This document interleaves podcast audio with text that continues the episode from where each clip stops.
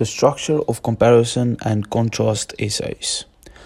This kind of essay can either compare and contrast point by point, or it can portray the similarities first and then the differences. You could also first discuss the similarities and then discuss the characteristics of one object, person, or event, followed by the characteristics of the other. In other words, you juxtapose the differences. The essay as a whole will comprise the following elements an introduction. The introduction begins by presenting the subject that is to be compared or con- contrasted or given the, rele- the relevant background.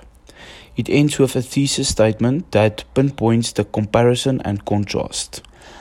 Then the body paragraph point by point essays. Short essays of this type comprise two body paragraphs, each with a clear topic sentence.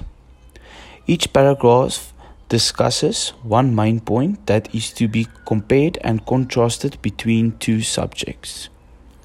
The body paragraphs are connected by using sequences translation such as first, second, and thirdmost to connect the different points.